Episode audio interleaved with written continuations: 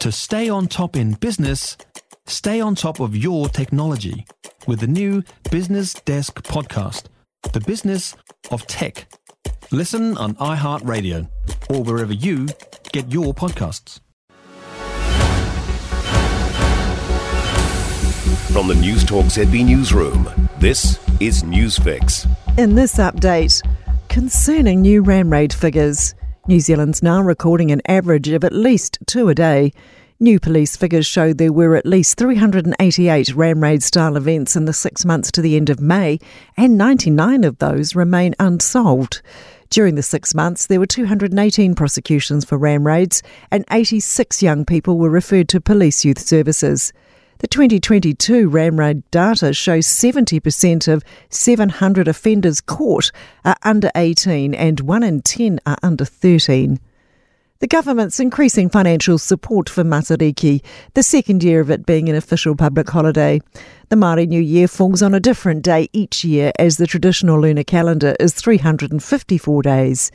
In 2022, more than half the population celebrated Matariki.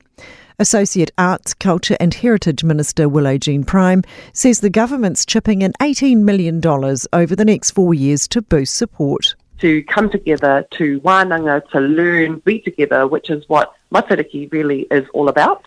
It's looking to be wet in the west this Matariki. MetService's forecasting clouds and showers for western and southern parts of the country this weekend.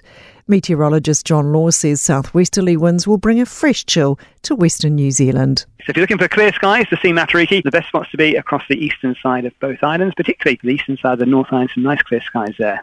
And the weekend shaping up to be a busy one on our roads, with Matariki aligning with the end of the school holidays. Police say motorists can expect to see officers out in force, with operations planned across every district. A woman's dead after her car went off the road in Whangarei early this morning. Emergency services were called to the Whareora and Paranui Valley Roads intersection in Tikipunga just before 3.30. The woman was found dead in the vehicle which had gone through a fence down a bank and into a creek. That's news. In sport, Marketa Vondrousova is reflecting on a remarkable comeback from injury after securing passage to her second Grand Slam final. The Czech is the first unseeded Wimbledon finalist since Billie Jean King 60 years ago. She'll meet Tunisian Ons Jabeur in the big dance. Vondrousova has returned from two surgeries on her wrist and a six month stint out of the game. I had a cast on, you know, I, I was after the surgery. So, yeah, I didn't play for almost six months. So it was very tough. Uh, but yeah, I mean, I'm just, you know, so grateful to be here. And uh, it's, it's crazy that this is happening. Silver Fern shooter Grace Nweke has added a few strings to her bow ahead of the Netball World Cup starting later this month.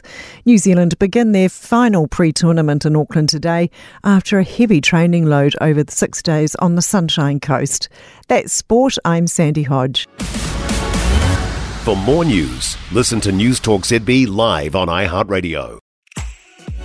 If you enjoyed this podcast, you will love our New Zealand Herald podcast, The Little Things, hosted by me, Francesca Rudkin, and my good friend Louise Airy. We focus on all the little things that you can do to make a positive impact on your life and to cut through the confusion from the health and wellness industry. Join us every Saturday to hear from the experts for all the tips and advice you need. Just search The Little Things on iHeartRadio or wherever you get your podcasts.